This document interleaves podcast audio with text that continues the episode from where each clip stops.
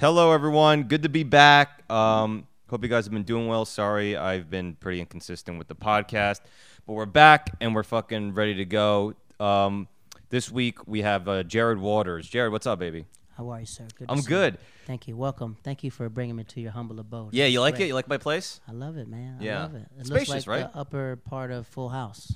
Upper. I haven't seen Full House. Never. No, no, no. Wow. What's good that? show. Is it a good show? Mary Kate and Ashley. Uh, Oh, is that what they're known? The twins? The twins. That's Is where they. that what they're known for? Full House. That's where they popped. That was their first time on TV Oh, I didn't know that. as infant babies. Yeah. What are they doing now? Bob Saget, billionaire uh, industry Oh, Bob Saget. clothes. I know Full House because everyone was like, Bob Saget's like the nicest dad on there. Yeah.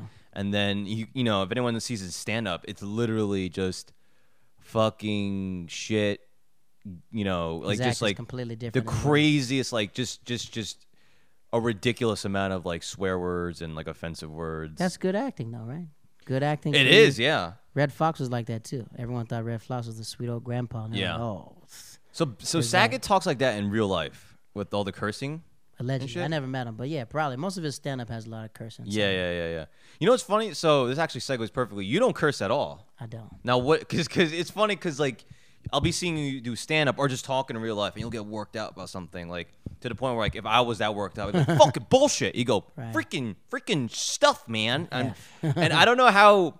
Cause uh, it's funny because it reminds me like like uh, this guy Philip Rivers. He's the quarterback of the yes. Char- used to uh, be Chargers, North Carolina. yeah, super religious guy, and you would see him on the sideline, like just shout, like veins coming out of his fucking head, like freaking shoot, man! And you're just like, how do you not curse at that point? I mean, we grew up in a religious. My sisters and brothers, religion. they probably cursed too, though. But they we grew up in the same house. Most of them, they probably cursed differently. Yeah, But I just, I used to curse when I was like in high school until I realized I didn't know what I was saying. I was just repeating a lot of stuff from Def Jam. But now I'm just like, I have the words to say exactly what's on my mind. Right. Not saying people who don't curse like that, but I just realized I just cut it out of my vocabulary when I was like 14 or 15. wow, 14. You just like swore off it, basically. I just Get took it? it? off. Yeah. So it's a real. So are you scared? Like, I'm not scared. Not Yeah. scared at all. If I wanted to curse, I can. yeah, But I feel sometimes I think it's when you find other words, people think it's very unique. You know, Yeah. Instead of just getting down to the, the curse word. So it's almost like a self-help thing you're doing, where it's like it's like, hey, if I if I don't curse, I'll be forced to use uh, better vernacular or lang- or have a Unique better words, vocabulary. Yeah, vocabulary. Interesting, yeah, that's not bad because I hear that with comedy too. It's like, you know, I look at my set sometimes, and then it's just like fucking shit, fucking shit, and my girlfriend will even be like, "Do you have to curse so much?" I'm like, "It's just how I talk," and it is because I'm Jersey trash. You know, I live in New York. I'm very angry, but there is, I will 100 percent uh, agree that when I'm on stage and I'm cursing, it is like a, a clutch. You know, it's not necessarily me like I'm nervous. I got fucking shit. Fuck. But it's like I do say it because I know those those words get reactions. You know. Yeah. Well, I mean, you know, some words I'd say F, platypus gets a reaction because you Yeah. think like, oh, you're insinuating something is this. Yeah. You know, the platypus isn't insinuating, but just giving the people, Platypus. Oh, for pussy. yeah, Yeah. sometimes. I'm they're gonna like, say oh, the words, and you you just. well, not. I mean, I mean, just I just just we used to call people platypuses all the time because they're just weak creatures. Yeah. So like you can interpret it as They're ugly, wh- too. Yeah, we just call people like football. Just keep people platypuses, weak. Uh, yeah. Uh, I think I was watching Abbott and Costello, and they used to call this character Mr. Dinklepuss. Yeah. So it was just all these just strange phrases that we used to think of. And my fun. grandfather, when he had like when he had Alzheimer's, that's when he started cursing. He never cursed at all until he had Alzheimer's. And I was like, "Man, this guy curses a lot. Yeah. So he did he? Why is that? Because he forgot. Maybe. He went back to when he, what he was when like 19 or 20, Yeah. and that's when like when he went back to 19 or 20, that's when I was 19 and 20. Interesting. So like all these questions I, see. had, like I asked and stuff like that, and like we would talk about ra- you know random stuff, and then he'll switch to go back to the 80 year old man that he was. And I was like, Yeah. all right, now you know, he's back on right now. Right. So let me ask you this. Um, I guess have you uh have you been submitting for? First of all, I just want to say like being a clean comic is way more difficult. I don't even think I'm necessary to clean because most of my material is very, it's borderline blue. The beginning, I think the first 15 minutes is clean. But you don't say anything about like you don't say anything about sex like or anything too raunchy. No, Do I you? talk well. I mean, you have that Bill Cosby joke, which is hilarious. Yeah, The one you close on. That's not exactly. that's pretty. clean. Yeah, that shit's pretty. Well, it's kind of clean because nobody knows where the direction is going. But yeah. I think when I talk about, you know, relationships or talk about, uh, I think I got a joke about I don't. I think it's it's very like if you ever listen to the hour, it's Yeah. like oh wow, it's gradually getting Dirtier and dirtier. not dirtier, but you're you have to think more. I think like you have the ability to think about. Like I do a joke about religion, but it ends on like uh like a like a like a breast joke. Yeah, But it has to get you like that to be like to end on that for you to understand like the, the exactly. concept. I feel like that when I, I mean, my hour is very it's it opens very nice where I'm like I'm this mixed race only child jibidoo I gotta grow and then by the 30th 40 minute I'm I'm talking about like you know like Nazis and like fucking fuck PC culture and I'm like getting really into but and, and here's the thing it's like I I think I'm, I'm just in my head about it but I feel like if I open up with that stuff it might be too much so I kind of like give them a soft little like here's me I'm a nice guy and then I I, I make at the end of this stuff they're like oh, you're Well, I think nice. it's sometimes it's for to get the crowd to trust you a little bit. You like Right. the, the the stuff about where I work is for you to understand like oh he's You're a good he's, guy. He's a good guy. Everything else. Yeah. And then I talk about what uh what was it? I think I have a joke about like Kobe dying and about uh, Yeah. the Will Smith dying and stuff like that. So it's a very unique for Yeah. them to trust you, so you could flip it on them and stuff like that. That's a good point because you're a teacher and you're married. You're like you're serious you know you're a committed guy. You're a Uh-huh. nice guy. You don't even curse, so it's like you could. I guess you can kind of say uh, crazy shit, and people are like, "Well, come on, he's a teacher." Like how It's like a, yeah, it's like a, the the get goes like the misdirection. It's just sometimes if a like like a wrestler's doing some moves when he switches, it's like oh wow, I didn't expect that. yeah, I think like where I'm like where I started stand up and like where I prov- like developed Tampa. Everybody's known for like misdirections. In So, Tampa. In Tampa, most of all the Yeah. comics are like doing misdirections or like they beat the piss out of a joke until like we squeeze the life out of a joke. Yeah, It's like that. So my thing is like the bigger the build up, the stronger the misdirection is. of course. Yeah, So yeah, yeah. sometimes I think the misdirection is, or just, I think my hour is gradually seeing someone changing from what he used to be like to what he is now. Interesting. Because like in the middle of the act, it's just like, wow, this is some dark stuff that you're thinking of and everything else. Yeah, Like, This is who I was. Yeah, You know, like I wasn't always this nice, clean everything else. Like I lived, I was like very violent and stuff Right. like that. And Oh, learned- really? Yeah, I had to learn just how to be at peace with my life and stuff like that. Like Yeah. I moved around a lot. My father's in the military, so just Mm. we always bounced around and stuff like that. So you had to, I had to learn how to make friends fast. I had to Right. learn how to bond with people. I had to learn how to, network, shake hands, kiss babies. Yeah. Had to, had to find something in common with somebody else. yeah, So it was like that, but like living in North Carolina and having kids like testing you because my dad has way more money than them. Yeah. Or just saying like, "Oh, you talk white," and then telling my grandmother, and she's just like, "You got to fight him." yeah. I was like, "What?" Yep, you got to fight him. You gotta fight your dad. No, just like kids Oh. in the oh. neighborhood. Oh, like, I you see, know, I see, I see. I You know, see. like black black kids are like rough. when you say black kids in general, black kids grow up. If you're a black, you grow up very tough. yeah, Don't matter if you grew up in a freaking rich, c- middle class, low class, whatever. Yeah. If you're going to a public school, you're gonna be blended with everybody. yeah, yeah, yeah, So once you get blended with everybody, you're just like, oh, you talk white. I yeah, was like, well, what do white people talk like? It's like, Yeah. oh, you talk white. yeah. So it's just like, I can tell the tone is to embarrass me, Right. Shame and you then almost. it's and yeah. it's me just hitting them back. Yeah. So it's just like me and my brother. We all the only person that I had with me throughout all my transitions was my brother. Right. My sisters are too young. Right. So when me and my brother would go to like my father every three years, we moved around, moved around, moved around. Yeah, each school, yeah. each school, new friends, new friends, bounce around. And then when you're the new kid, they always try to tease you. But we would just, we would just, I had like bars back. Yeah, you would actually physic- physically fight people. Or physically just roast. Like I was quick Yeah. on my feet all the time. So I remember, That's good. Yeah. I remember one time we like we got kicked off the bus. Me and my brother got kicked off the bus. We made fun of some dude's mom really bad. Yeah. Talked about how fat she was. And we were just, it was just Remember those your, bro- your mama's fat jokes? We were just, de- we were literally destroying him. Yeah. And then next, you know, I remember we got kicked off the bus. And Yeah. kicked off the bus, and then like my dad had to come down. He's like a, he's a lieutenant colonel in the military. but Yeah. At the time he's a captain, so it was just all the time. I think I, when I was in the Netherlands, uh, one of my friends to this day is named Sasha Miller, and he told me one time, he's yo, who really cares? He probably, I don't know if he's high of his mind because who really cares about your problems Yeah. besides you? Yeah. And I think when I was 15, I just I just became at peace. I realized nobody cares but me. Yeah. You know what? That's a I think everyone has that moment in their life, and that's kind of when they can try to maybe start getting into adulthood. Right. You know. Because I think when you're young, everything's about you or you're fucking whatever. Like, talk about high school. It's like Yeah. about, you know, does this girl like you? You're to fit in this group? Blah, blah, blah, blah, blah, blah. All these, like, problems are so, like, dumb. And then you have, like you said, you have that moment where, like, wait, no one gives a fuck about me. Like, no one gives a fuck that, like, I'm sad now or this in this, in, a, in the adult world. Like, I remember I had that moment from comedy where I was like, I was like a decently cool kid in college. Mm. I would go to parties every weekend, you know, turn up, and I was just like living a fucking crazy rock star lifestyle, you know, frats and all that shit. And then I started doing comedy, and like no one gave a shit. No one's like, hey, you got to come to this. You're gonna do this show. It's like everything was driven by my desire, Facts. and I was just fucking bombing, and no one gave a shit.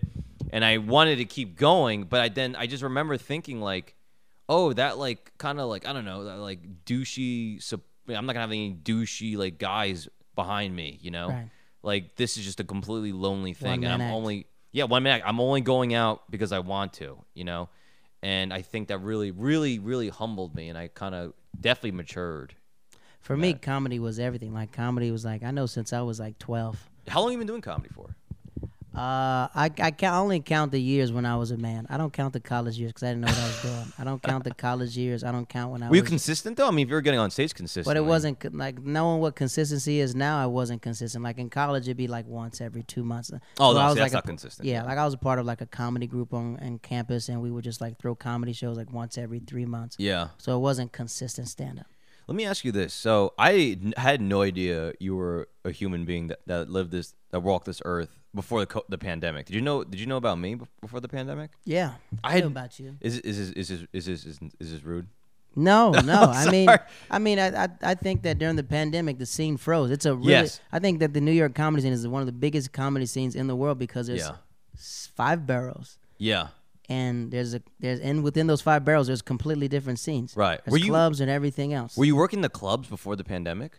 I was. Okay, But I, fuck. I was working the clubs, but it wasn't not as consistent as what it is now. Okay, so you They were, were throwing me spots every here at Broadway in Greenwich. Broadway. Mostly it was like Broadway on Friday nights and stuff like that. Oh, that's still great though. or but it'll be like up in the re- re- be like independent produced shows I see. Yeah. or bombshell like i was i was more like eastville but it That's was nothing great. consistent yeah. until the pandemic happened so like when the pandemic like i understood like when i got here to new york city i noticed that i was like all right it was nothing i came here when trump got elected and it was nothing but chicago comics It was maybe like 70 of them they had the knitting factory had comics you should know Yeah. all these chicago comics and they pass work among each other In the really. it was nothing but Chicago comics, and they all worked together. There was like a big mob of Chicago comics that all worked together. It's just so crazy that you're talking about a completely different circle.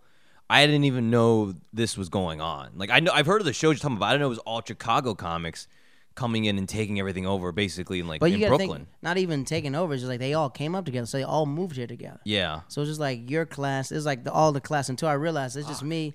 I'm more like military mindset. Like my dad was an officer, so I'm like always Yeah. observing everything else. I observed the scene and realized like, okay, we can't. I was like, all right, all these comments, I'm just asking where are these from. So like when I moved Yeah. around in the military, we'd always that was the icebreaker. Just like, hey, where are you from? Yeah.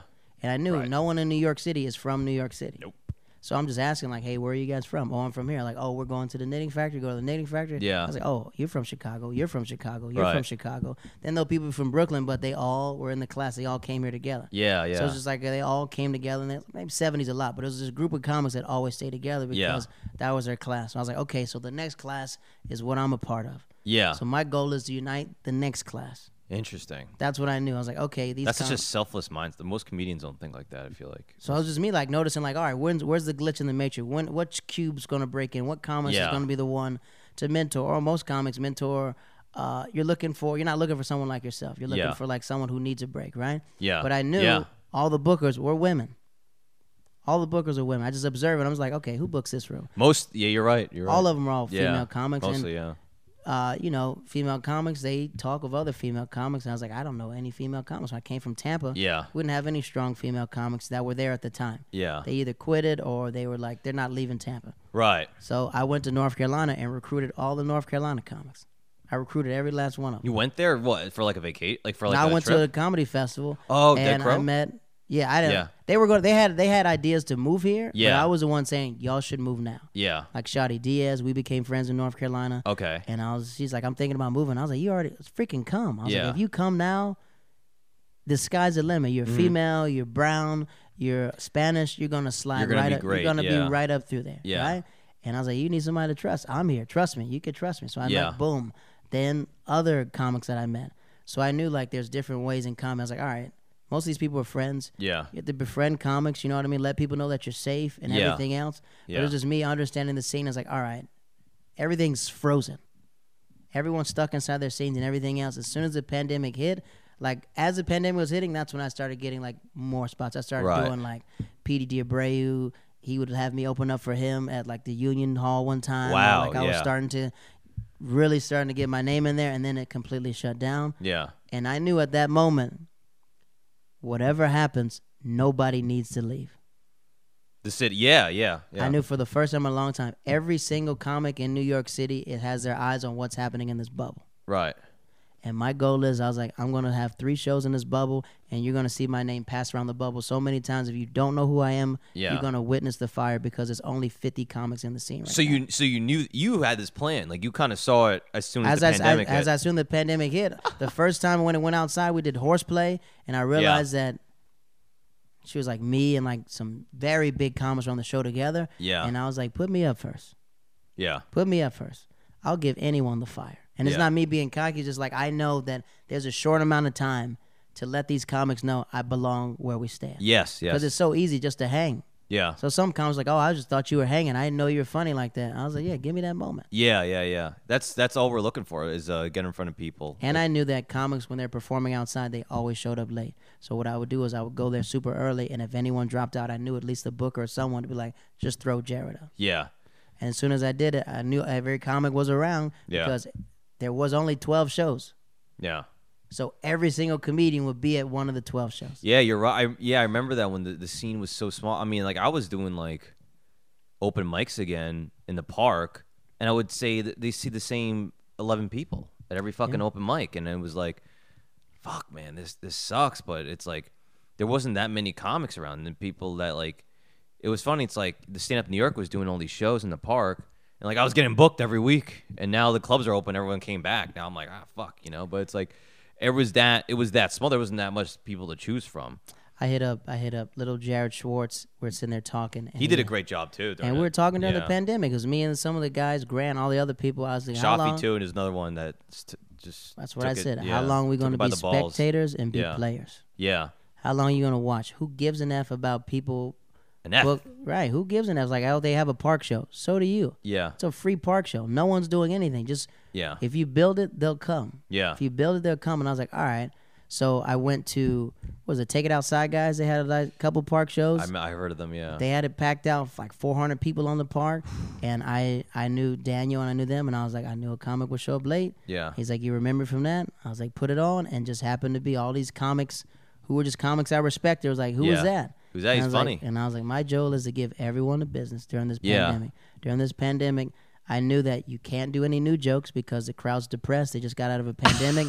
Is that what you thought? No, I know, I knew. Fuck, it. dude, I All was these- doing new jokes the all whole these comics were all these comics were bombing because it's like Oh man, you're was- bringing your depression outside. I see, people yeah. want to leave their depression to come outside. right, right, right, They just right. want to be entertained. yes. Oh, I'm just doing all the jokes that work.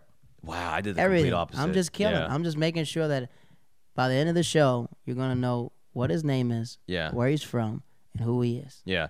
No, you you did a great job because I I didn't like I said I didn't know who you were, and then I I remember seeing your name and seeing you around the scene, the parks and shit. But then it was it was when the clubs opened up, and then you were like every time I'd be at Broadway or Greenwich, you would be on the show. I remember thinking like I never like I remember seeing you and like oh this guy Jared Schwartz he's doing a lot um during it. But I'll be honest, it's like when the clubs opened back up again, there was a lot of people that kind of they took the pandemic by the balls, but we also knew some of them. You were like, well, that's not you know that's not gonna last because now the clubs are open. People are gonna go back to the clubs, and these people like there was people running um these mics and shows, but they were like the only things going on, you know, and they were charging people to uh, perform, and What, it's like what what happened was a lot of the comics, and I talked to this is I happened to be in the middle because I knew like before the pandemic, I was like ushering into that next wave, of that next class, yeah, and like doing like bigger and better shows. But I knew the comics that were in the swamp, like the comics that were still rising up. So it was a it was a glitch between the comics who were already established and the comics are there. And I had to let them know, I was like, you can't harvest bad feelings towards anybody. Yeah, You can't block off your shows. If a bigger comic wants to do your show, let them do the show. yeah, You can't say like a lot of comics like I'm frustrated, I'm doing everything else. And I had to talk to comics. Like, all right, well, why, do you know this person? What's stopping you from getting to know them now? Yeah.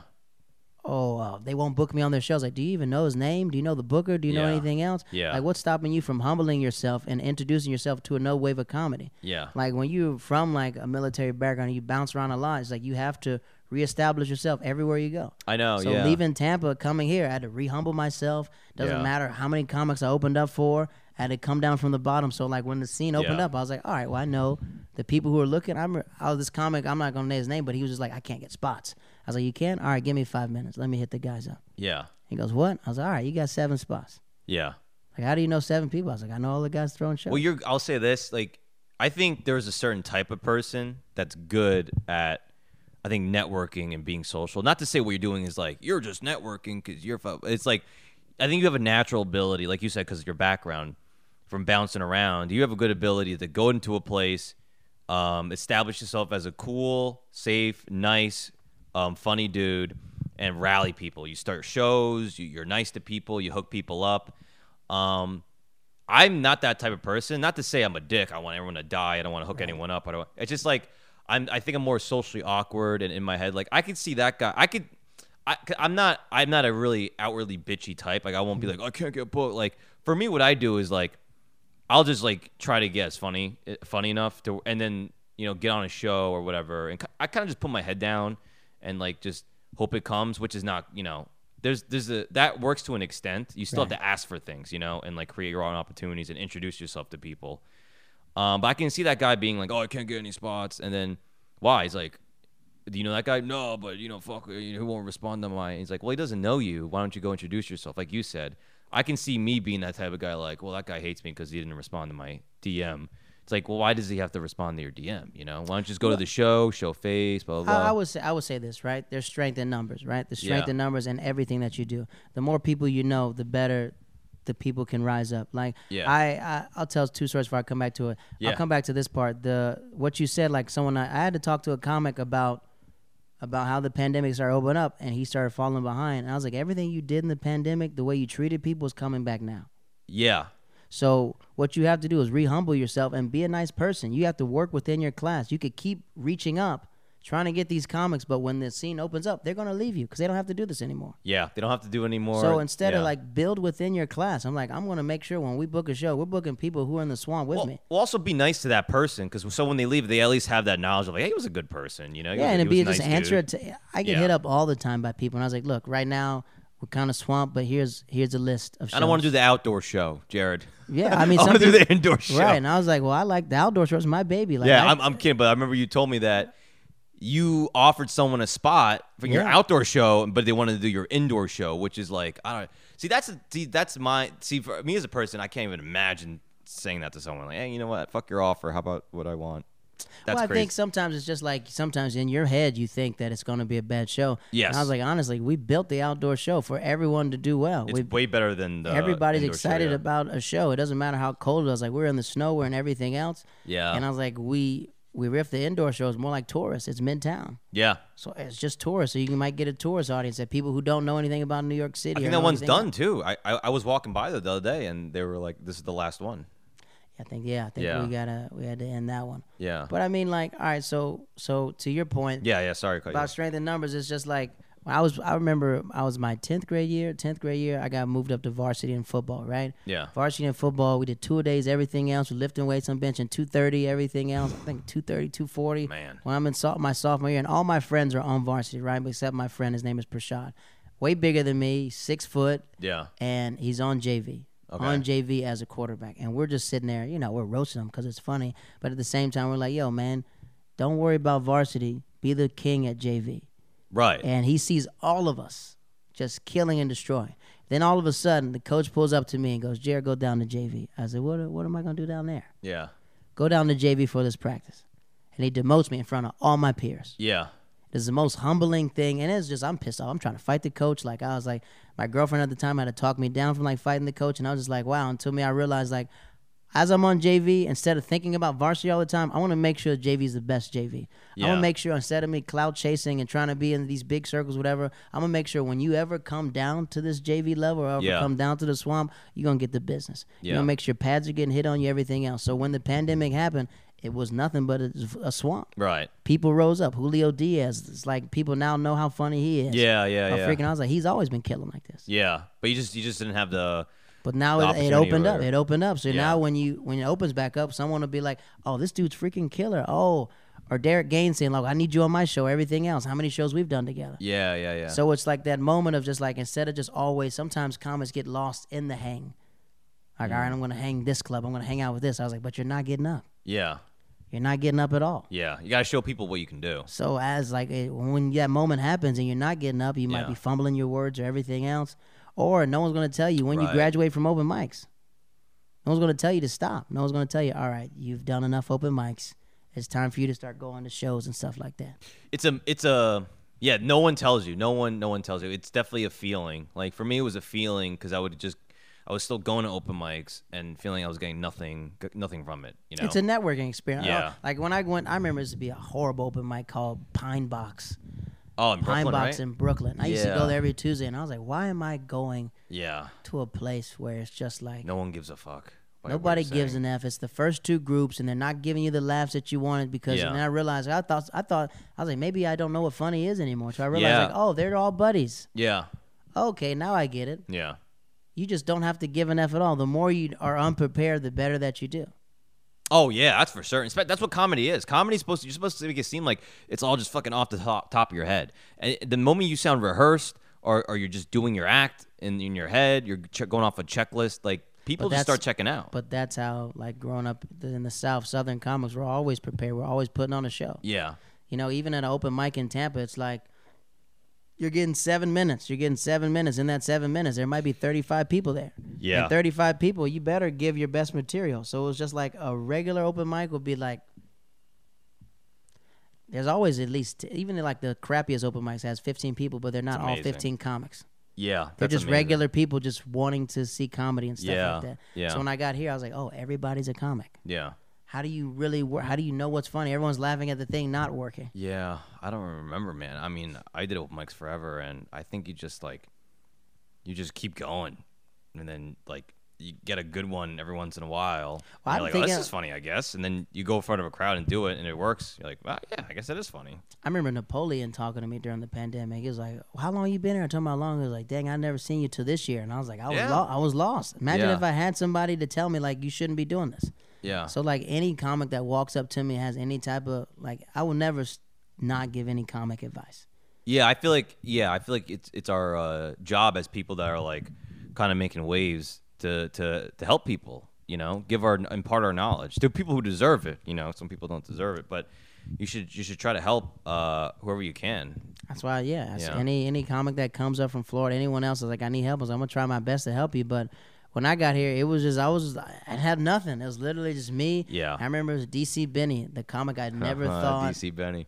we met in Long Island in the back of Governor's Comedy Club. Yeah, he's and great. We was telling stories, and he goes, "You should do my show." I was like, "Where is it?" It's at the cellar. I thought he was joking, Yeah, and he like does it. And I was like, "Freak, who would have thought DC Benny would be the one to be like, he's the nicest guy. Yeah. Jared, what's up? How are you?" And we're like talking about cell phones, and like, "You got to get a new cell phone. You got this crappy cell phone." He goes, "All right," but it was like him. Yeah. It was like that moment where like I'm like, "All right, man, this is like been almost."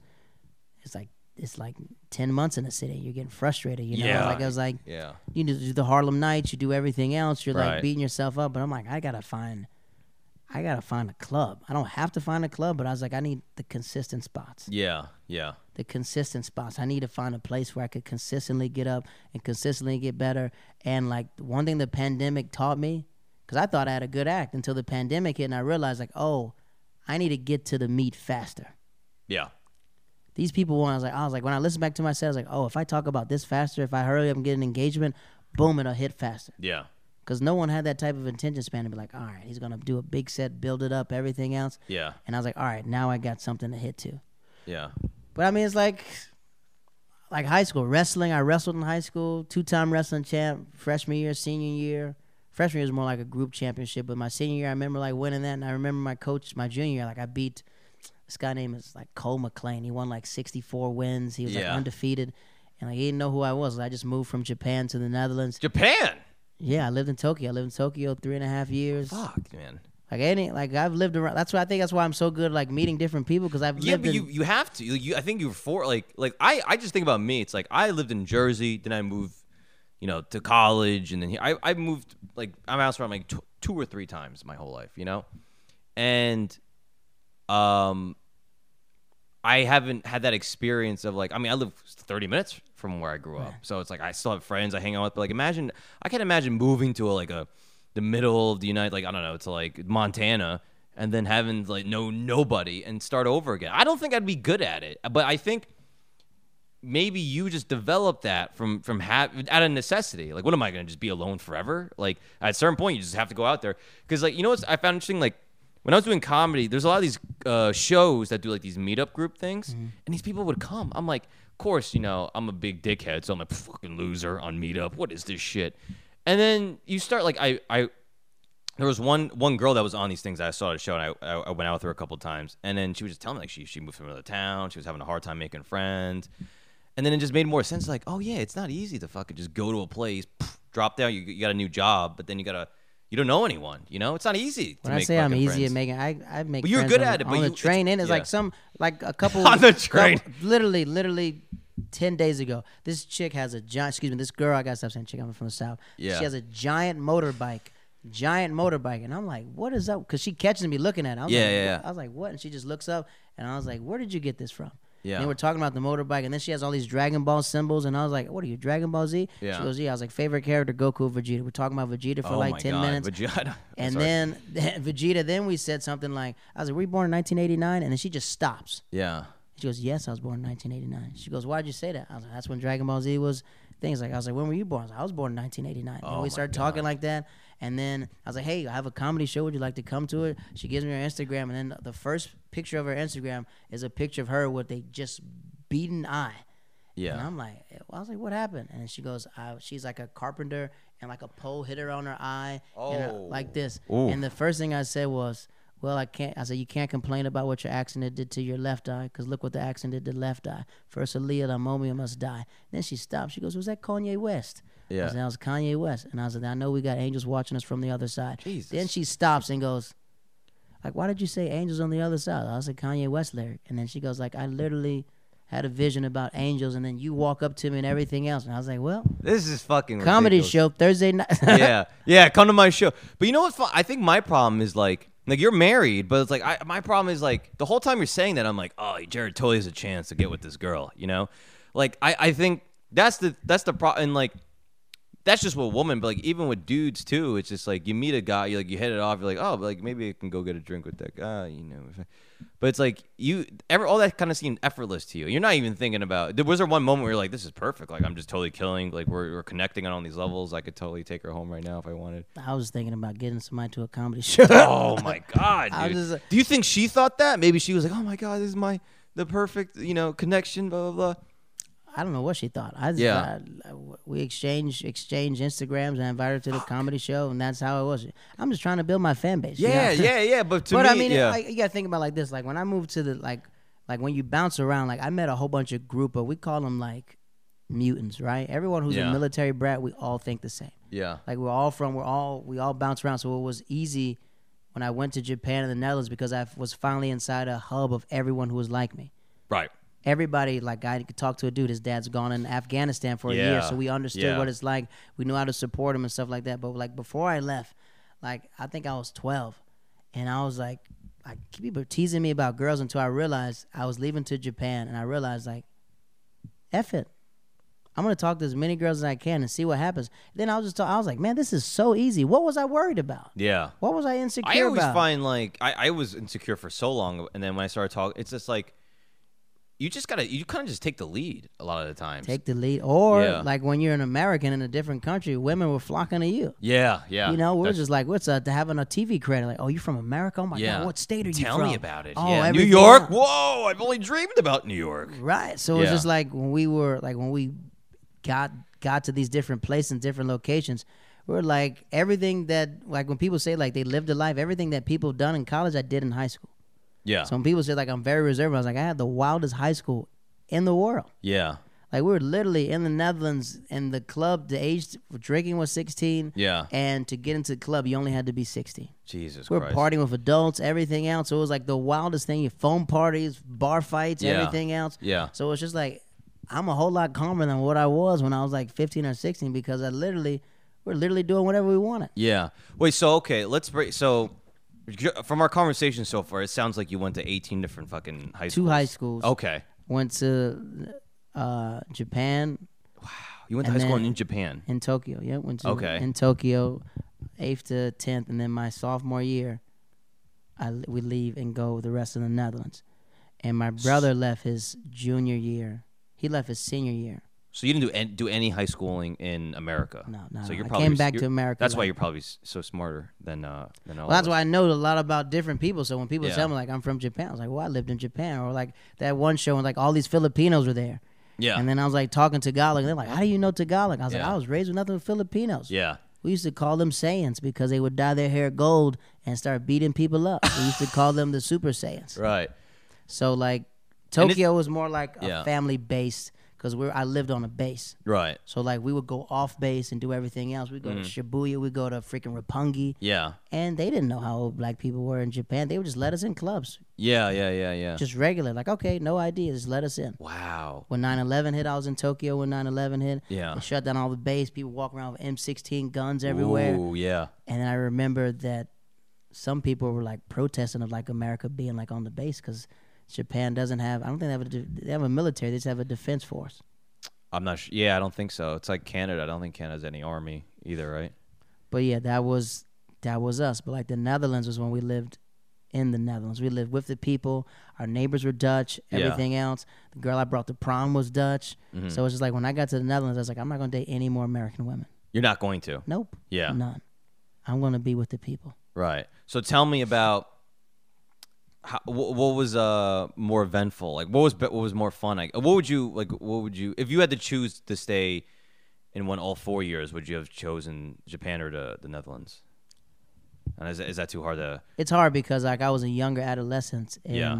Japan. Like all of my childhood friends right now are like people I met in Japan. That's so crazy. Like all of my boys Yeah. now that I've known that I talk to on the phone all the time, we all went to high school and played football. Do you in get to Japan. see them ever again? Yeah, whenever they come to New York. Yeah. Like football in Japan. Holy fuck. football in Japan, wrestling in Japan. Yeah, we're talking about American football. we're not American talking football, yeah, you got to think about Japan. it. Baseball in Japan, like Yeah, baseball baseball's was huge It's in Japan. huge. Yeah, it's yeah. huge. My boy, Ichiro and uh, Hideki Matsui. I know a dude named his name is Sean Novak. He's uh he's Japanese and white, and now he's a Yeah. professional baseball coach over there. Oh, nice. So it was just like that moment was good because for the first time in a long time is what I needed. I was around people who were just like me. yeah. Like for a while, and when we always move around, I was nobody like me. Mhm. So I didn't. It was easy to make friends because everybody was coming from a different location. So instead of me asking where are you from, like, hey, you're the new kid. What's up, man? Come yeah, yeah. Everyone's kind of. It reminds me kind of like um, when I was I went to Au- when during the pandemic, Austin, Texas was the only place that was open for comedy, and I Mm-hmm. went there, and everyone was moving to Austin. I remember going there. I'm like, hey, I'm James. I'm from New York, and then I thought I was the new guy, but then I would see these people like these people live just moved to Austin, turn around to the next guy, and be like, hey, I'm I just moved in from. I'm like, oh shit, like. Everyone here is brand fucking new. It was like it was a it was an icebreaker at a Mm-hmm. at a college, you know. I think that's the best icebreakers. Talking about where you're from, where you're from, Yeah. and having some. but, but here's the thing: it's like you did it at an age. See, when I'm when I was in high school, there's no where you're from. It's just like what street do you live on? You know. For you, it's just like where you're from. Oh, I'm from. I grew up in Tampa. It's just like, oh, where'd you? go? I grew up in blah blah. grew up then, in the Netherlands or like that. We moved Yeah. from North Carolina. What rank is your dad? That was a what rank is your dad? It was. I remember I dated a chick whose my dad was her dad's boss. oh my god. And it was so funny because he That's kept, fun. it was funny because I knew, Boss but the bed, too. dad the dad didn't know. So the dad was trying to punk me and he was just saying like, "Oh, what does your dad do?" I was like, "I think he works in the comm squadron." He goes, "That's funny. I work in the comm squadron." Yeah. I was like, "Oh," he goes, "Where where does he work at?" I know everybody in the comm squad, and I'm, Uh-huh. you know, like Um, that. And I was just like, uh, I don't know, I don't know, maybe office. I don't know what he does. And he goes, oh, well, let- let's find out. I was like, where do you work at? He goes, I work at the comm squad, and I do this. I'm important. Da da da. Yeah. And he goes, which? I was like, oh, my dad's a deputy commander of the comm squad. He goes, your dad's Colonel Waters. Yeah. I said, yeah, yeah, but it's it's nothing, right? You Yeah. probably don't know him. He goes, No big deal. So he's talking to the lady at the time I was talking. She's like, you're freaking dating the commander's son. Yeah. But it was just like everybody, like everyone I knew was either like rank, so that's why I knew like order. Yeah. Like I know order completely. Like when I'm around like bigger comics, I know the order. Just like, all right, you're the big fish in the room. Be Yeah. the big fish in the room. That's so important because that's another thing about young comics. know your roles. They, they don't know their roles. They Know think role. there are comics that literally think that them doing like a guest spot on a show is equivalent to head, them headlining a show. I, I I don't understand. Like, um, I opened for uh, Kevin Kevin Farley, right? Mm-hmm. And one time I couldn't do a gig. He had he, he and so he got um. Or we have the same manager. They called um some you know some some new comic, um, and then the comic was like um, because they're gonna drive Kevin to the gig, and the comic calls like, uh, yeah, well, where, where, do you live? And Kevin's like, oh, upper Upper East Side, and he's like, oh, I live in Brooklyn. You want to just come over here, and then we'll go. And, and then and then he's like, what are you talking about? Like, no, you're gonna come come to me? Like, I, I'm the headliner. And he goes, well, that's like out of my way. I'm like, and he's like, and he called manager, you got to fire this fucking person. You know, it's like they and they were just doing a guest spot on the show. Yeah. They didn't. Just, they don't have that concept of like they see their name on the flyer, like oh we're both comedians on the show. Like they have no concept. Like this person's doing forty five minutes, drawing the crowd, getting paid more. You're doing five minutes. No one gives a fuck about how your set goes.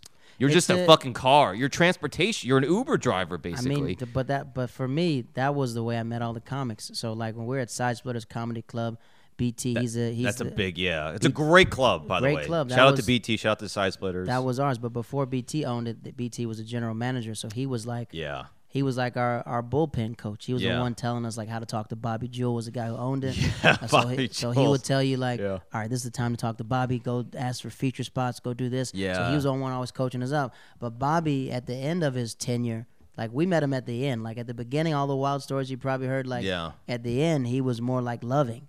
He was loving, Uh-huh. and he like took me and my guys as like mentees. Interesting. So he would tell us like, hey, instead of you hanging around right now, if you're hosting, go ask the headliner, does he need help with his merchandise? Help him with his merchandise. This is a good way Mm. To bond and everything else. So This is the nicest thing I've ever heard about Bobby. By the so way. he would go, all right. So we asked the manager. He's like, all right, Jared's gonna help you with your merchandise. yeah. And next, you know, the headliner slide me a hundred dollars. Nice. Like, thanks for helping out. Nice. Uh, do you want to do this? Oh, Jared, come everything else. He goes, all right. When you pick the comics up, Yeah. our BT would be all like, hey, this comic, pick him up. You want to feature this weekend? This guy's lit. You're moving to New York.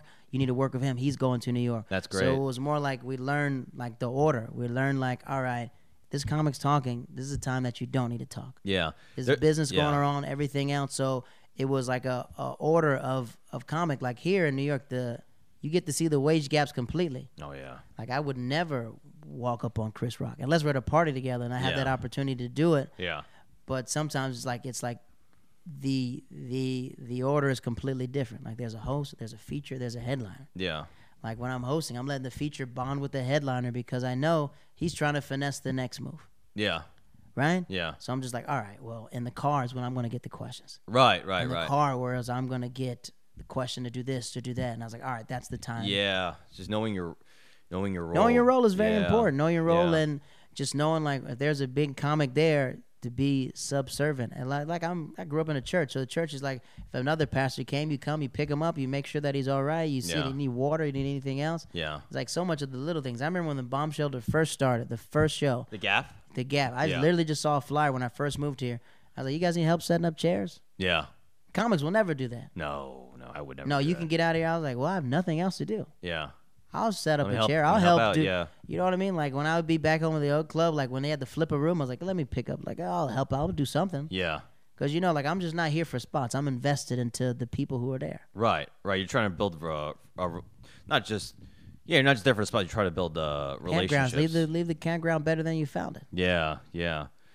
No, that's very that's very interesting. But I Um, see it like when young comics get their residency. I'm just like, you shouldn't be drinking back here. You shouldn't be like. When they show up late, some Or them I'll just tell don't a show up at comic all. straight up. I was like, dude, you're not passing this club. I would never go to anybody's house and open up their refrigerator and pour themselves a drink. Yeah, You shouldn't do that at all. It doesn't matter what I do. yeah. at no, there's a someone's lot of house that. is just the common respect. But it's just there's not enough OGs mentoring the young people to be like, you should wait in here. I don't think they, but yeah, I don't like the thing about like you. You came from you know the military background where there's rankings. Then you work at a great club like Side Splitters where they make it pretty obvious, you know. Um, I think maybe if you're not from any kind of background, you're just like, oh, I want to do comedy, oh, industry room, but and then you're just in there. But I'm not then- gonna say it was it was it was tough love. Like it was not like it was tough love given by all of them. Like if BT, like when we first started, BT would be sitting up in the booth and be like, all right, that was nice. Yeah, yeah, yeah. Or yeah. be like, "Mm, yes.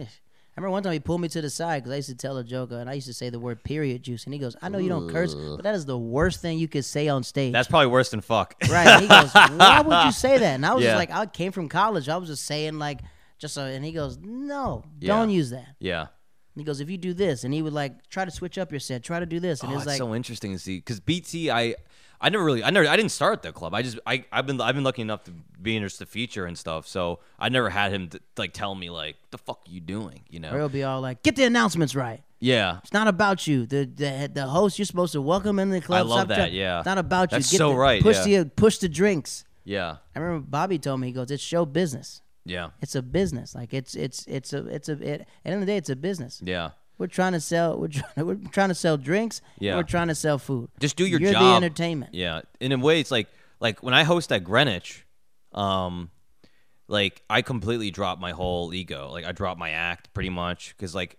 my best, the best thing for the show is if I go up there not looking to work on stuff, just go in there as a cheerleader. We have a great show. I have friends coming.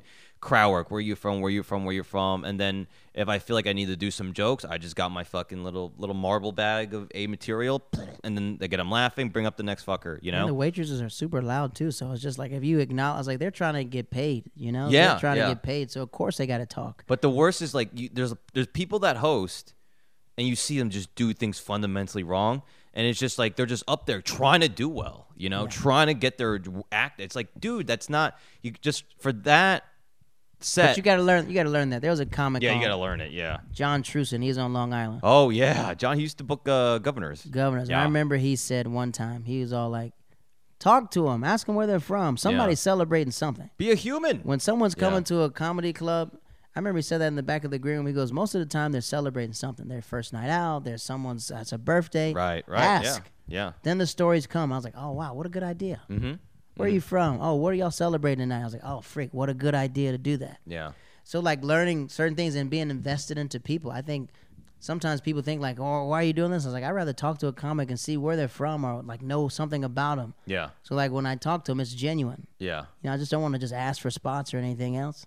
Yeah, I always feel weird um, asking for spots, but I know it's necessary. But I always, I mean, just the very least, like, hey, you know, hope, hope you're doing well. it's like you no know? one watches tape. People say they do, but nobody watches No, tapes and stuff no, like no. that. I used to send tapes, and I would just send Chris Rock at at, at the Apollo from 1999. Ah, ha, ha, ha. yeah, you're great in this. My name All is right. Jared Waters. If you watch the tape, you'll probably think it's funny. If not, it's like, did he just send me Chris Rock's tape? Yeah, But it's just like to the point now where I'll tell you what people do watch, and this is like a even like not. If you have an Instagram, they watch that. they watch whatever your last couple of things are. Or they watch who Your you know. Yeah, or they see your following and like Or that. who your help. references and stuff like that. Yeah, if you just have like a if you yeah, no one watches fucking. I mean, some do. Some do watch. And they'll say it too if they watch it. Oh, great, you know, great, like blah blah. blah. But most of the times they're like, "Who's this? Following who? Who's that? Oh, he works there. Oh. I mean, he must be funny, you know." I remember Kareem Green told me. You He's know, fucking so Kareem funny. Green, freaking beast mode. He told me during the pandemic. He goes, uh, he said, everybody not be, everybody might not be funny right now, but Mm-hmm. they're gonna be funny in some way. He might not be a funny comic, but he might be a funny writer. He might be a funny producer. He You're might be a funny somebody else. Yeah. So ain't no, ain't no reason to make to be a a hole to somebody that's coming up.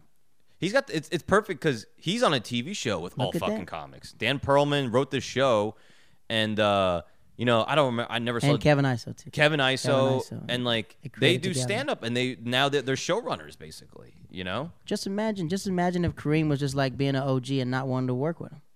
Yeah, know, I'm imagine- fucking. I'm not doing your shit. I think Lil Rel has the best story in comedy of just like when he met Jerrod Carmichael Mm. and the Lucas brothers and all. He was a way bigger comic than them, way more experienced, but he re-humbled himself and got to know a new class Yeah. of comics. Yeah. And those new comics are all the writers. You know, it's funny. I think about that sometimes because I'm I'm I'm still new in the comedy in the sense where like people below me aren't doing shit, Right. but people at my level are starting to like just you know get into the cellar or like some people are starting to get on like you know AGT and like, Mm-hmm. but no one's like become. I don't know anyone that's like famous yet. You know, from my class.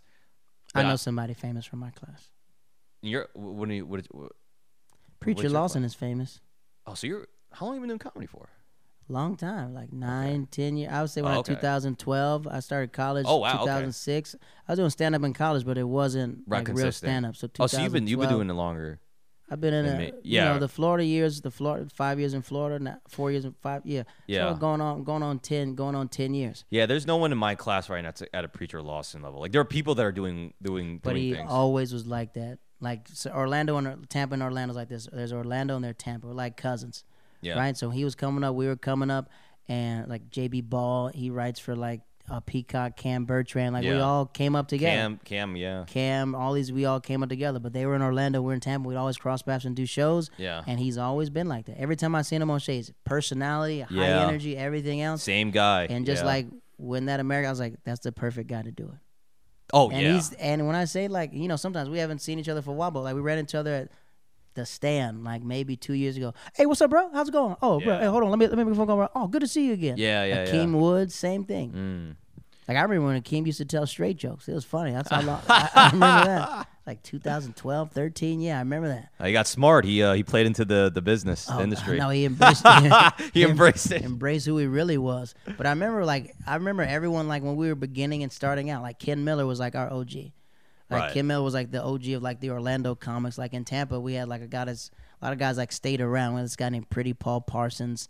Uh, Pretty Paul Parsons. he's a super like we didn't know how famous he was until comics would come in and goes, "Is that Pretty Paul Parsons?" Yeah, I was like, "Yeah, it's Pretty Paul." And goes, "Dude, I loved his comedy album." I was like, Yeah. "What? He had a comedy album?" yeah, Then we started like a lot of people stay in Florida because it's good living, yeah. Cheap. It is, and it's beautiful, man. beautiful, It's everything fucking- else. Now too with the sport teams, that city's fucking. Lit, and now man. you can you can really pop from Yeah. pop from online or you can pop from TikTok or whatever. side splitters too. You could. You could Jeff Wright pop from TikTok. Jeff- Another Orlando. Yeah. Orlando comic. So it's just like there's a lot of funny people in Florida. But for me, I remember saying like I came to visit New York. Me and Cam came out to visit. I got a spring break when I was teaching. I was like, "Do "You want to go to New York?" He goes, "Yeah." We come to New York, and we start going all these mics. We start going everything else. We finesse our way on the Dangerfields, Nice. and he was so mad. I think it was Lucia. Not it was. uh I forgot his name, but he goes, "We met these girls that from Tampa, and they're like, hey, we talked to Dangerfield when they were passing out tickets, and we got you guys spots." We're like, What? "Really?" Yeah. They go, "Yeah, we got you guys spots," and they were just lying to the girls until we get there. We're like, "Hey, these girls told us we had spots." He goes, "Y'all don't got no spots here." It's Quentin, Quentin, Quentin. Oh, uh, Heggs, Heggs. Quentin goes, Yeah. "What the freak are you doing here?" We got there at five o'clock, so we just came a little early, just want to talk. He goes, "You ain't on the, you ain't on the show here." Yeah. I said, "Well, he told us, like, I forgot who the comic was. Like, he don't run nothing over here. You ain't on the show." And I was like, "Well, it looks like y'all don't got nobody in the show." I said, "If we bring seven people, can we do spots?" Yeah. And he was just like, "How you gonna wager to get on the show?" And I was like, "If we get you seven people to come, and we didn't have seven people, we're just talking out our anus." Yeah. And next you know it, he goes, "All right, one of you guys can do a set, and if one of you guys are funny, the next one can do a set." Oh, I like that. So I was like, I went up first, I did well, then Cam got up, and we all did the sets. But when I got to New York, I was like, all right, this is the place where I'm moving. Yeah. And I told my brother, and my brother goes, my brother goes, you moving to New York? All right, hold on. He gets on the phone with his wife, but at the time she was his girlfriend. He goes, her best friend's moving to New York. You guys are gonna live together. She's gonna color up. Look at and she hits me up. She goes, all right, I need a thousand dollars. And I was like, that's serious. They asked for a thousand dollars. Yeah. Twelve hundred dollars. Let's buy this place. We get the Yeah. place, Harlem. I move in at three o'clock in the morning because I listen to a Tracy Morgan This podcast. the next day? It was like nah. It was. Oh, I was like, I thought you did this the next day. I'm like, It's like when I Jesus. like when she said that she goes, "I'm gonna look for it." Like she looked for the place herself. She looked for the place. She goes, "I found a place." Yeah. And she goes, "It's super cheap. Everything else. It's in Harlem." I was Right. like, "Freaking Harlem!" Oh, I was gonna live in Harlem. I sent her the money, and then I move in. I drive in. I go to Tampa to Atlanta, do some shows in Atlanta, then go to North Carolina, do Yeah. some shows in North Carolina, go to DC, stay with my aunts. Little little I- leaving Florida tour. Florida to New make York sure. tour. But as I was driving, I was, I was like, "Oh, Trump's gonna get elected." I saw the whole. I, I, when I was driving, I was like, "Oh, he's gonna win." oh wow. And then when I got to DC, I waited till like 11 in the morning, so I would come in at four in the morning. Yeah. Because Tracy Morgan said like when he lived in Harlem, he would leave, he would move in late in the morning because everybody be asleep, Yeah. so no one knows what you're bringing in. So I, oh, that's fun. I did that, and then uh, and then two years, two years or three years, she moves out. I take over the lease, and I'm like by myself. I got my own place in Harlem, Yeah. and but it literally, literally, when I said like, I remember talking to my aunt, and she goes, "You gotta pray that God leads you like a baby. Like it has to be big signs that you know exactly that you're doing." So I'm sitting like, I left my job. I, I just wrote a letter saying like, "Hey, I'm leaving to pursue my dreams, everything else," and then.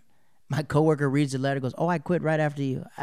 I got inspired. I quit. Yeah. I left the school, and I'm sitting there like, I don't know what I'm gonna do. Should freaking can I teach in New York? I know everything else. Yeah. And literally, I'm going like interviews, and this interview is way in Brooklyn. I'm like on the train, like, freak, this is like an hour and 30 minutes to get here. Oh yeah. And literally that Friday, they call me for an interview, and I, I just destroyed it. They call me back for the second interview. That's going to be on Tuesday. Then Monday, the school by my house goes, hey, you want to come for an interview? I was like, oh, good. And then I went there, and you start tomorrow. Nice. Literally, like, it's signs like that. So, like, when people tell me about, like, I was like, I'm supposed to be here. Yeah, I'll say this. That's all beautiful, and um, I definitely think you should look at them as signs. I definitely would look at them as signs too, because it's like I think people are just inherently like mushy gushy. We like that, but it's like you create your own opportunities. You know, like this all started from you taking a chance. You know, I quit my job. I'm going to chase my dreams. I'm going to New York. You fucking go. You you move to Harlem. You put your back against the wall. You have all this like, am I going to do it? Am I going to do it? And you just fucking out of necessity, you do it. You know, and like look at it now. It's like now it's like you know I I wanted to say this in the beginning. I think it, it just took too long to get me to. But it's like after the pandemic, when I saw you, I'm like this fucking guy is everywhere. Like Yeah. this guy, and he's hilarious. I'll never forget the first set I saw you in the club because I I didn't know. I still wasn't like totally sold on people that were doing shit in the in the parks.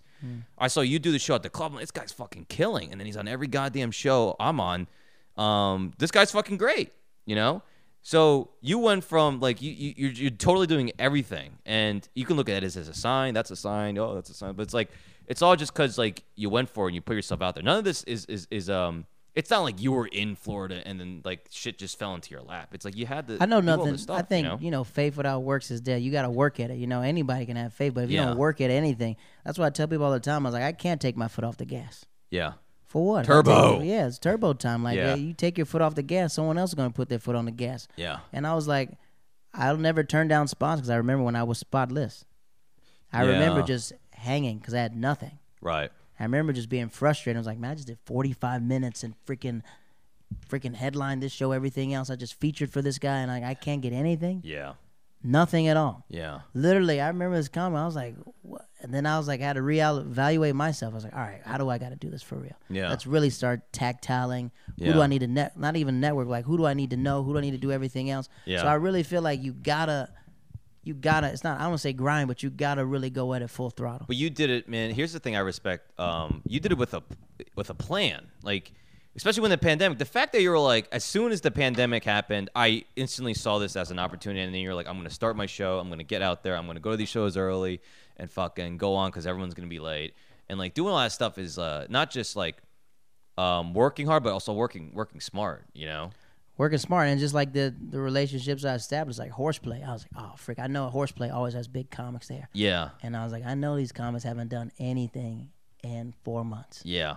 They haven't done anything in 180 days, and I was like, I've been Zoom anything, Zoom shows, Yeah. whatever. So you're gonna ea- do better than them on the was like, shows. So my Yeah. goal is to make sure right now that I freaking blow them out the water respectfully. yeah. And then we, I did it like three different times. This comic, and then she goes, "Every time I see you, you're on the show with me." I was like, "That just means you're extra blessed." Yeah.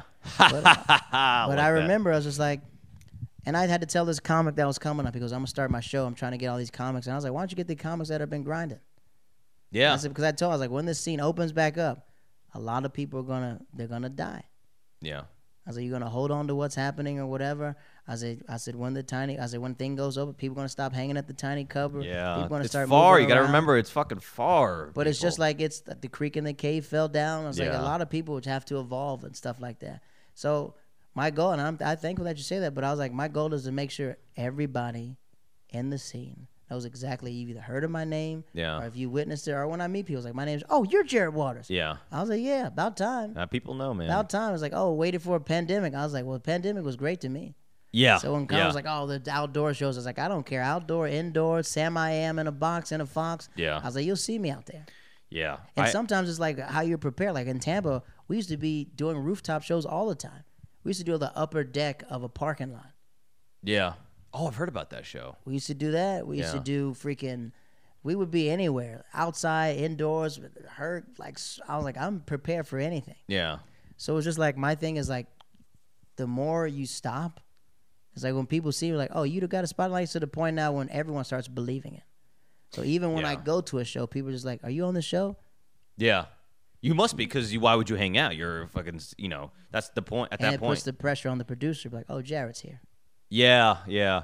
Maybe we should throw him. Up. Do you like that? Because not to suck my own dick, but like sometimes I go to places and I feel like, uh, like I don't know, like people like want to be a little nicer to me, but you know, a lot of times like I, I uh, if I'm somewhere, I just want to. I don't even want to go on because I, I never really go out just to like hang. I go out because I'm doing spots, but if I'm like at a show, usually I'm just there to. I'm never. I'm never. I, I don't like. I don't. It's a weird thing to like go on and like feel like you're you might get on. You know. So if I go That's somewhere, the feeling that I had for two years when I was in this scene. yeah, Just always prepare, waiting for my number to get right. called. Like, but someone does call me in, I you know maybe, but it's like I never wanted people to think I'm there. Just be like, hey, so c- can I get on? I want to be there to be like, you want to get? A, Yes, I'm, oh, I'm here to have a drink. You know. I won't ask for. I won't ask. If I go to a show, I won't ask for time. No, yeah, that's I won't weird. ask for time. But Actually, I'll I've done be- that before. But if someone said something like, "I comics running late," I said, "No worries, I'm here." yeah, But I know intentions that three fourths of the time, I'm gonna get a spot. yeah, But it took. It took this the pandemic. It took it took icing people out. yeah, I mean, it was Chris Redd, Matt Richards, Derek Gaines, and we're all on one show. yeah. And I'm like, call. throw me. Uh, I'll go first. Yeah. I don't give it. Do you want to do a tight five? Yeah. F yeah, I'll do a Yeah. tight five because I got a tight five. that's easy. Yeah, I know Just do your who's best watching. shit. Yeah, I know all of my peers are watching. yeah, So when the lights turn on, I was like, I'm freaking ready. But I made that call out to every single comic that I knew. I was like, I called my couple of my boys from North Carolina. I said, tell me why you're not outside. Yeah, Tell me why. What are you just hanging with your girl right now? So am I. I was like, what is what is stopping you from changing your life right now? yeah, I didn't think about it like that. I did. yeah. Do you not wanna, over, You want yeah. to be a player in the scene? This is the perfect time to be a player, but your heart has to be right. Yeah, Like it doesn't matter. Like you know, when these comics had all these spots, and then when the scene changed, people remember them sunning them. yeah. Of like, course. who am I gonna dis- who, um, who am I gonna say not to do a park show? It's just a park. I don't care. yeah. Who You the bomb fuck- in the park. I don't give a You don't have to be out by a certain time. It's the fucking park. It's a park. Yeah. It's a park. So come. So it's just like I remember. So I, I remember like, and if any, I have this thing like, especially down south, if anyone's paid money for a show, I'm gonna give them a show. of course. If there's three people in the crowd, Gotta I'm give 'em a still gonna give them a show. Yeah, If gotta give them a show. One person left, I'm gonna give them a show. Yeah, And I want people to know, I was like, I was like, yeah, I teach during the day, everything else. I was like, the payoff's gonna happen when it does happen. There's not gonna be a question. It's just like, how did Jared get it? It's like, oh, Jared freaking earned it. yeah, You know, so I'm just like, even if my number doesn't get called for JFL or anything else, it must not be my time yet. But when my time does hit, yeah, I'll be ready. yeah. I'm glad I didn't get it four years ago. I'm a completely different comic than I am four years ago. oh, JFL. I'm glad anything that's happened. I'm glad like now, if anything happens now, I feel like I'm. Pre- this is the best. Over prepared. Yeah, I feel like now I know exactly how I can. Like I was like, oh man, I got a freaking. I remember Daniel was telling me one time. He's just like Daniel. Simonsen. Oh yes, Simonsen. yeah, yeah. I remember when he freaking moved here. King of London. I remember when he moved here, no one knew who he was. He was just doing bar shows. Dude, and when I the next you, day he was at the cellar. no, that is, hmm? that's that's a. No, I swear to God, I remember like It's got to be not like, a it was like it was three like, years, two years. no, was he there yeah, for, he here for that long? He came in like 2016, 2017. I remember just seeing him. I and then I saw him like a couple months in a row at the some, the same show. I remember just here's the thing too. It's like I remember seeing him at the show. He was funny, but I don't. He wasn't like he's a killer, but it's like he was just funny. He was doing well, and I, I'm never with with like with like oh he should be like fame. Like I never I didn't know who he was or anything. I was like this guy's funny. He's cute. You know he's a cool he's a cool guy. To, no, he was a cool guy to talk to too. And then I remember another comic telling me he's like he's like famous in London. I'm like oh interesting. Oh yeah he's a funny. He's a nice guy. I like him. And then like the next day or the next couple weeks, he was at, at the cellar, and then I was like, and everyone at the cellar saying like he's the funniest guy they've ever seen. I'm like I remember when we were hitting Wow. those Pine Box mics rock shops. Daniel was there. he was when I- there. He was there doing great. his two minutes, working it out. Yeah. Daniel's probably the most humblest person I know, but He's yeah yeah no he no ego whatsoever on him. his ten minutes doesn't give justice to what he can do in an hour. That's what I I yeah When you see his hour, you're just like, now you now you understand. Like when I went to London and I dropped Daniel's name, there's like comics that I know. Every club I seen, his face is hanging in every freaking- Really? every freaking club. wow They got stories about Simonsen and stuff like that. Yeah. And that was the guy that I really respected in the pandemic because even though he was at the cellar, he was the one that knew how to move in the scene. He's Yeah. the one that knew how to move throughout the scene. He was literally just like I remember Daniel one time said to this comic, Oh, Jared's funny. Maybe you should throw him up. I was like, This is a black show. They don't give enough about your opinions. but Daniel would just be all like, You're always funny, man. And he's just like he's always grinding. yeah Like you see in the pandemic, like in a freaking I saw him at, at the he was at every park show, every Yeah. show I was at. Daniel was on, Yeah. and I was like, he's the one that doesn't, even though he's up here, he'll do anything Yeah. respectfully. You know, like he'll, and I like guys like that who have no problem. Like I'll dance with anybody. Yeah. He's know? got yeah, yeah. He's very um We'll play ball with anybody. Doesn't matter. Like Kobe. Kobe would play at the Rucker Park. He'd play against a guy at the gym. He'd play against Little Bow Wow. He goes, Yeah. I'm a baller. It doesn't matter where I ball at. Let's go. Yeah. No, I fuck with I yeah, that's a good he's he's a good example. That's a very tough thing to do, man, to be like the king of a of anything. Even just being like a well established feature somewhere and then moving here. But think about how humble he was to Yeah, realize, like, you know what? I don't want this. Whatever he was getting in London, I'm going to come here I want and reestablish myself. Yeah. And he when did I it. first met him. I didn't know when he said like he's done the knitting factory. I was like, "You did?" He goes, "Yeah." He's so quiet. And I was like, "Oh, he does know Hannibal." I was like, "Maybe this guy." You almost don't believe it because he's so not. He just doesn't say anything about it. You know, Well, he's just a normal dude. Like when you talk to him, At an open Yeah. mic, you didn't believe it until I saw his saw his act, and I was like, "Holy f, this guy is funny." yeah, yeah, Like, cause I like when I was coming from Tampa, I was just like, "Oh, open mics are like where you perform." But I was like, "Oh." Then when I saw his act, I was like, "This guy's freaking hilarious." Then Yeah. his dog. Then me and his me and Max became friends first. Yeah. Max White is like my dog. So me and Max, we had been open mics together, like roasting each other. And then when we met, I met Daniel. I was like, "Man, this guy's freaking funny." yeah, Holy yeah! There's so certain people in the scene like I just laugh at because I know they're just like freaking go getters that I love. yeah, yeah. Freaking Nick Griffin, I love him. Nick Griffin's so fucking funny. He might be one of the funniest people. Uh, He was the one city. like I featured for him in Tampa, and then when I got here, he's like, "You want to go for coffee?" And like every time So he asked me to go for coffee, Yeah, was like a moment that I needed yeah, to be like, "How the frick do you move in the scene? Everything else." yeah, I remember Bobby Kelly gave me the best, worst advice at all. He goes, "You got to freaking go to New York, go to Queens, get an apartment for three hundred dollars, split it with three of your friends." I'm like, "This is not accurate. This is not." Yeah, yeah, yeah. He goes, "Trust me. You get there, you're gonna find. Go to Queens. That's where the cheapest apartments off. Get you a four hundred dollars apartment." Yeah. And I was like, "What year is he living in? This Yeah. is not."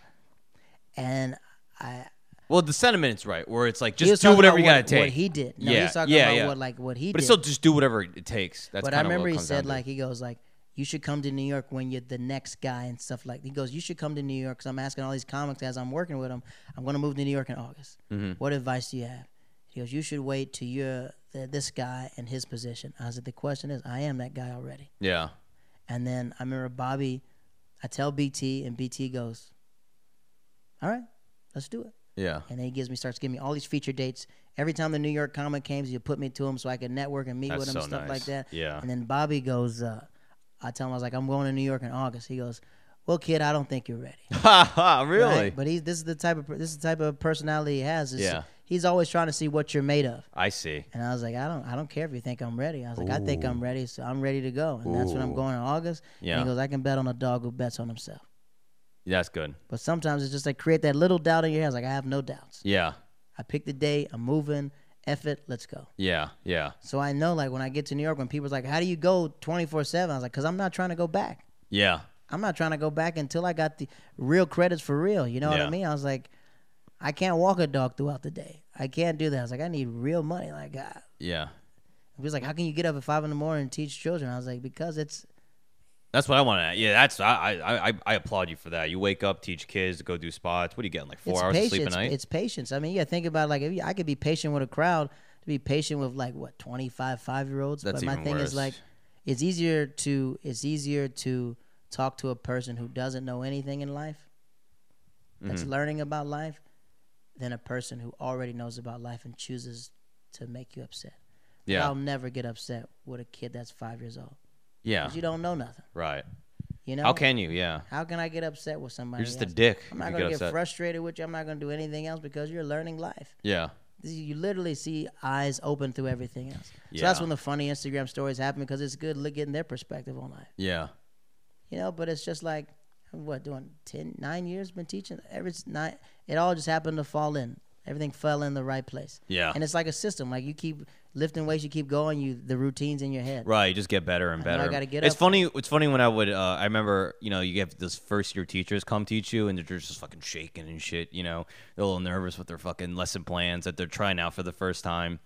And then I remember, um, you know, I go back and then I see uh, one of my teachers that was like a first year teacher, and I just see like you could just the shoulders are lower, like just like you know, you you could just tell the difference, like the it it it. it the experience, you know, has My really My, first year teaching, I probably, I probably no one's ever felt this, but everybody quit but me.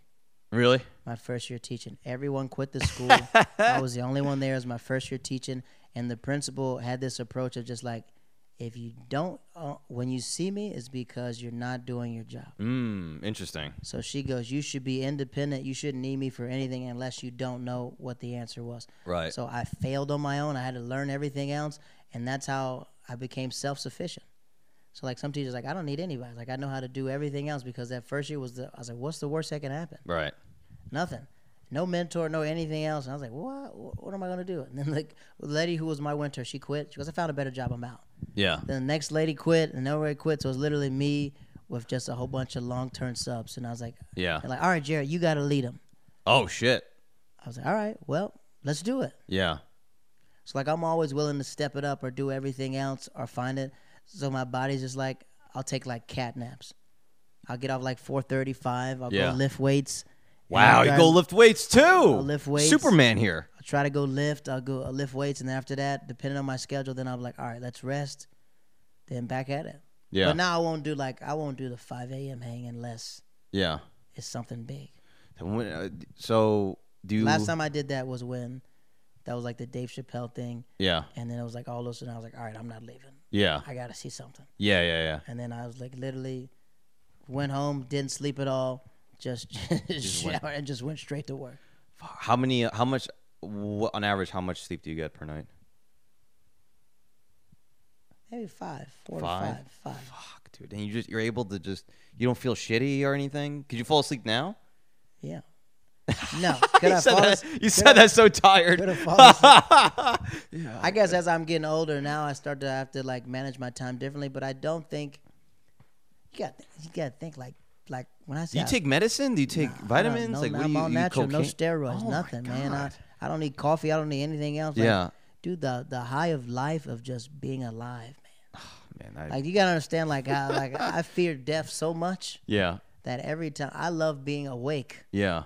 I love. I'm an early bird and a late owl. Yeah. Like even when I'm not working, I get up at seven o'clock in the morning. Oh my god. Like I'm for always you, up dude. because I'm just like, dude, we don't know how much time we got on this earth left. You know what? For me, I'm the opposite. I'm more like I wake up early. Like gotta go, gotta get my gotta get my shit, my life. You know, gotta make my do my spots, do my whatever podcast, do my work, do my this. Do, but then at the end of the night, man, I I'm done, dude. Like I, I give every day 100. percent I feel like. I guess I don't because I fucking go. I get eight hours of sleep a day, but I just fucking I'll get a, a lot of sleep on the weekends. The weekends is Yeah. when like I can sleep in or I'll Right. chill or I'll take a nap throughout the day. right. But it's just like, dog, I was like, when you leave, well, and Florida's not a bad place, but for me, I was like, I'm trying to make it, man. Like, Yeah. I'm trying to, who do I got to talk to? I don't got no agent. I don't got no manager. It's like, it's all on me. Yeah. And I'm just like, dog, whoever I got, anything could change, man. Yeah. Literally, my friend became a writer on Saturday Night Live. Literally, anything Yeah. can happen. Anything yeah. can out of, happen. out of nowhere, kind of right. Or just like, just knowing. Like, I've literally seen people's lives change through stand up. Yeah. I literally had a comic tell me, "It's like no disrespect, but I'm in a different tax bracket right now." I was like, "What the freak? What?" It can happen. Any moment can happen. Yeah. Like you don't know who you're net. You don't know who you're talking to. You don't know how you're getting inside that. And that's that thrill of just for me going like, "Oh, freak, man." That gets me excited. Yeah. Anything can happen. So All I right. wake up. I wake up. I pray. Yeah. Read like a Bible verse, and after that, I'm good to go. Dude, your motivation, um, uh, and your your drive fucking inspires me, man. I thought I was a hardworking dude, but you're on a whole nother level, man. Um, all right, so let's wrap up here, Jared. Uh, plug your shit. Um, where can people find you? Um, what do you want people to see? Uh, my name is Jared Waters. If you're on Instagram, it's Mr. Waters, Mr. Waters. If you see a black dude on the horse, that's me. if you're on Twitter, same thing, Mr. Waters, black dude on the horse, that's me. And on all social medias. If you have a podcast, my podcast is called One Man, One Tree and a Hill. It's a, a journey and it's a time capsule of a person, how a person became that person from the beginning to the end. And then after that, if we don't have anybody on the podcast, we review One Tree Hill episodes from a man's perspective. One Tree Hill. That's great. All right. Um. Yeah, guys, go see uh, Jared too live. Where do you, where do you post your shows? Do you post them? Oh anywhere? yeah, all that. Just check my Instagram. I put a flyer out every once a week. Yes. Of all of my spots Yes. that are happening. If you're free every Wednesday at seven o'clock, we do a show called Training Day Comedy with my my young, my young uh, Jedi, uh, my brother Matthew. Matthew Arvalo. On Friday nights, we do a show called Southern Playalistics with my partner Grant Sheffield in Long Island City at the Shannon Pot. And then on Sunday, this Sunday, or every first Sunday, uh, Sunday service at, uh, on MacDougal Street. Three shows. The guy runs three shows. He teaches. He works out after he teaches. Oh, Comedy Night Live as well. We have a new Comedy location. Night Live. Comedy Night Live with Matthew Benjamin. So yeah, Four shows. Guy runs four shows. four shows, four shows, almost five. Unbelievable. All right, guys. Thank you so much. Go check out Jared. We'll see you next week. Bye. See you later.